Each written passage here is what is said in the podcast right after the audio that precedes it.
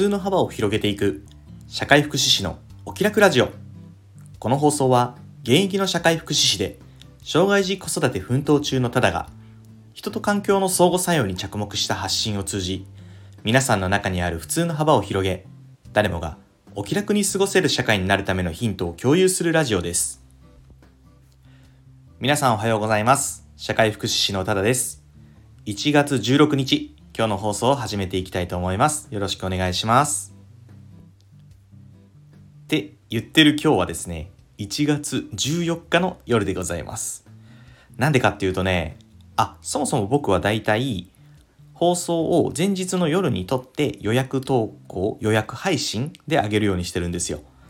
なので本当は月曜日の夜にね火曜日分は撮るって感じなんですけど、えー、月曜日の夜はね飲み会が入っておりまして、えー、2本撮りをしておりますこの放送の前日飲み会をしているその前ですね1月15日の日中はですね僕ちょっと大きなプレゼンをする機会があって、まあ、その打ち上げの飲み会っていう感じなんですけど、えー、絶賛緊張しているような状態でございます。でもね、この感じね、嫌いじゃないんですよね。なんか、年を重ねるにつれて、守りに入ること多くないですか？まあ僕もね、その中の一人ではあるんですよ。その、大それたチャレンジとか、その、大冒険みたいなことは人生においてやってないんで、なんだって公務員ですからね。しかももうかれこれ22年ですよ。まあ基本ね、人にも甘く自分にも甘くみたいな感じなんで、ダラダラしていたいし、早く家に帰りたいし、家族と過ごしたいし、家でゴロゴロしていたいっていうのが、まあベースです。でもね、やっぱり時代の流れ、自分の年齢も重ねてますし、経済情勢も変わってますし、やっぱりいろいろなね、ものは変化していってるんですよね。で、なるべくこう変化しないでありたい僕は変化しないために変化し続けるっていうことを選んでるんです。うん、例えるなら、なんだ、お肌とかこれ例ですよ。こう、いつまでも若くありたいんだったら、ほったってたら老化する一方じゃないですか。じゃあ、お肌を若く保ちたいんであれば、スキンケアをしたりとか、こうね、体にいい栄養をとってみたりとか、体に悪い栄養を取らないでいてみたりとかねあとは筋肉筋力もねほっとけばどんどん低下していくわけですよねでもやっぱり筋肉筋力をね一定に保つためには筋トレをしたりとかねある程度運動してみたりっていうことが変わらないために変わり続けるの例です。あのどっちもやってるわけではないですよ僕が。これはあくまでも例の紹介です。僕自身のね変わらないために変わり続けるっていうのはやっぱりねその自分の置かれた環境以外の場所にね身を置いてみるっていうチャレンジをしてます。これがね何につながるかはわからないんですけど将来あのの自分に役に立つんじゃないかなっていうふうに思ってますね。今回もね全然畑違いの分野に半年間飛び込んで勉強させてもらってそしてね1月15日、この放送の前の日に集大成を迎えるわけですけども、まあその緊張感もやっぱりね、変化のために必要ということで、心地よくもあるわけですよね。ちなみに皆さん緊張した時ってなんか対処法あります？とか反応とかってありますか？僕はね、昔からね、緊張するとね、えずくんです。あの、子供の頃のリレー大会とかあるじゃないですか。徒競走とか。僕そんなに速くないんですけど、一丁前にめちゃくちゃ緊張して、あの自分の順番がね近づいてくると「うえ!」って言ってるんですよねでもね一回えずいてしまえばあとは意外と楽みたいなねなんかね本番にはまあ強いかなっていう感じは自分の中ではしてますまあねそんな緊張する本番の前日を迎えている今の僕なんですけどまあおそらくね当日はえずくとは思うんですけど他にもね自分に本番に強くなるためのね暗示みたいのをね、書けるようにしてます。これはね、大人になってから知った言葉で、結構ね、要所要所で使ってるありがたい魔法のような言葉なんで、ちょっと紹介しようと思いました。みんな、あれですかね、緊張を解くための魔法の言葉とか儀式って結構あの人っていう字を書いて飲み込むみたいなありますよね。あれ僕は全然聞かないんですけど皆さんどうでしょうかね僕はね緊張してる時とか何かを成し遂げようとする時とかこれね短期的じゃなくてある程度中長期的な時も心の中でね時々唱えるというかその文字を見たりとか書いたりするみたいなものがあるんですけどその言葉はね英語なんですけどね Fake it until you make it って言うんですよ、えー、発音はね合ってるかどうかよくわかんないえっと分解するとね Fake it until you make it なんですけど訳すとねそうなるまでそうなってるふりをしてっていうことなんです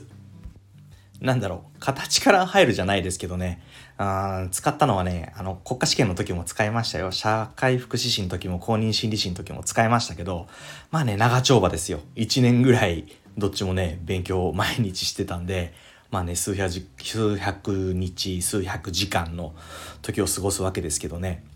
うんまあ、ずっとそうじゃないですけどなんかねこう自分がブレそうになったりとかした時にはやっぱりまず社会福祉士であったら社会福祉士の自分ならどう振る舞うかみたいな感じで社会福祉士の自分ならこの勉強に対してどう向き合うかとかねそういうことを考えながら勉強していったことを思い出します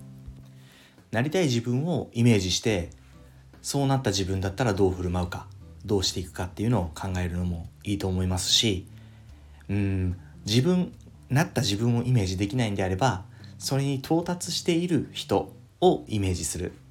僕の場合はですねそれも使うことはあるんですけど一人の人だとねなんかちょっとこう迎合していくというかねなんか深くその人自身に入り込んでいってしまうのがあんまり得意じゃないんで僕はねそのなんかいろんな尊敬する人の尊敬する場所をブレンドしていってそれを成し遂げた自分みたいなのを理想のね自分みたいなのをイメージしてそこに向かっていくみたいなことをねやってます。あとねもう一個。直前でスイッチを入れる時はこれっていうのが実はあって。それはねあの僕ね格闘技オタクなんですよ。昔僕自身が空手をやってたっていうこともあってそこから派生してね結構ねいろんな格闘技を見るんです。でもちろんね、まあ、メジャーな格闘技でいうとボクシングだと思うんですけどボクシングも大好きでボクシングのねリングアナがねすごい好きなんですよね。でボクシングのリングアナはね二大巨頭っていうのがいて一人はマイケル・バッファそしてもう一人はジミー・レノン・ジュニア。どっちもねあのピントは来ないかもしれないですけど多分ボクシングのあの世界戦とかね見たことある人はねあなるほどって思う2人だと思います。あのね渋くてかっこいい声の方がマイケル・バッファ、えー、試合が始まる前にはねこう言うんですよ。ちょっと家だからあんま大きい声で言えないけどねこんな感じ。Let's get ready to rumble! ねえ。わかんないでしょ。いいんですよ。僕の中でねマイケル・バッファーは試合前に叫ぶんです。あちなみにねジミー・レノン・ジュニアも好きですけどジミー・レノン・ジュニアはねちょっとね甲高い声。こんな感じ。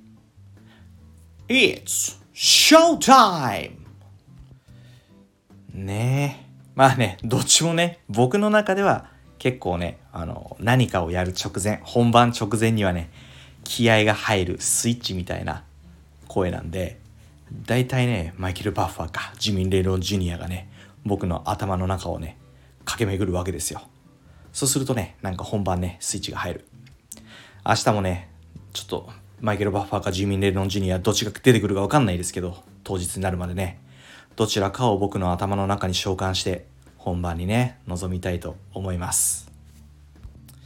うん。ちょっと参考にはなりづらかったかな。まあでも誰か参考になる人がいたら YouTube でも見てみてね。あこの人の声盛り上がるわみたいな感じになったらちょっと何かやるときは使ってみてください。はい。それでは今日の放送はこの辺で終わりたいと思います。最後にお知らせです。この放送以外にも各種 SNS で発信活動を行っています。インスタグラム、 Threads、TikTok では親バカ投稿。ノートでは子育てや学びの中で日々感じたことを X では言葉遊びや小言を中心に発信していますプロフィール欄にリンクを貼っていますのでよかったら覗いてみて、いいね、コメント、フォローなど応援よろしくお願いします。それでは今日も素敵な一日に。社会福祉士のタダでした。またおいで